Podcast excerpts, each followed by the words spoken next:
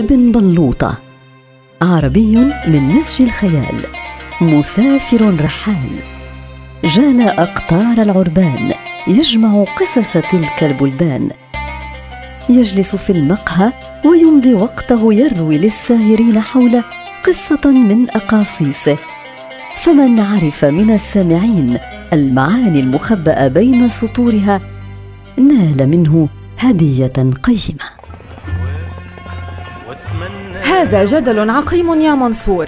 بل إن المنطق الذي تتكلمين به عقيم يا امرأة. أليس كذلك يا سلمان؟ ابن بلوطة قد وصل. فلنطرح السؤال عليه. السلام عليكم. وعليكم السلام. اسمع يا ابن بلوطة واحكم بيننا. نمت شجرة التين وكبرت في أرض جارنا إلى أن صارت أغصانها فوق حديقتنا. فجاء الجار من دون إذن ولا سؤال ودخل حديقتنا من فوق السياج كي يقطف التين مدعيا أن التينة له وبالتالي فهو يقطف ثمارها فهل يقطف جارنا التين من حديقتنا أم نقطفه نحن؟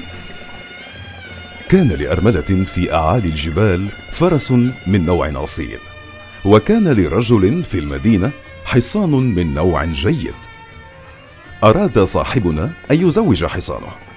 فدله بعض الأصدقاء إلى الأرملة ليزوج حصانه من فرسها فكان له ما أراد.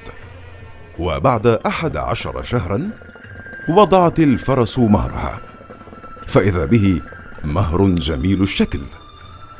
صعد صاحبنا إلى الأرملة يبغي أخذ المهر منها فرفضت وقالت أنا صاحبة الفرس التي ولدت المهر. إذا فهو لي. غضب الرجل من الأرملة.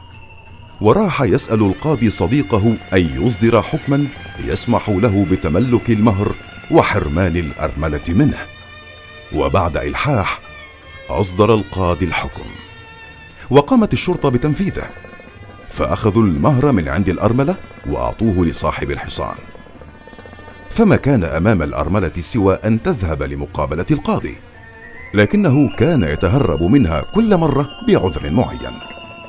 وذات يوم عرفت الأرملة أن القاضي ماض إلى الصيد البري في تلال قريبة من بيتها. فقامت وشدت على دابتها وأخذت معها شباكا لصيد السمك. وراحت تنشره في المكان الذي كان القاضي يقصده. وصل القاضي إلى المكان فتفاجأ بشباك الصيد المنشوره بين الأشجار. فسأل لمن هذه الشباك؟ وما الغاية من نشرها؟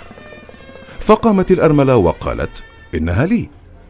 فأنا أصطاد السمك. فسألها بتعجب وهل يسبح السمك في أعالي تلال؟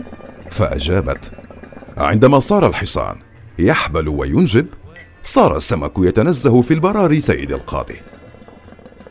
فعلم بكم الظلم الذي ألحقه بها ورحب بذكائها وحنكتها في معالجة الأمور وأمر بإعادة المهر إليها. وما العمل الآن يا ابن بلوطة؟ خيري جاركم بحل من اثنين. إما أن تقطع الأغصان النامية في حديقتكم وتعطيه إياها كي يقطف تينة أو أن يترك التين النامي فوق أرضكم لكم.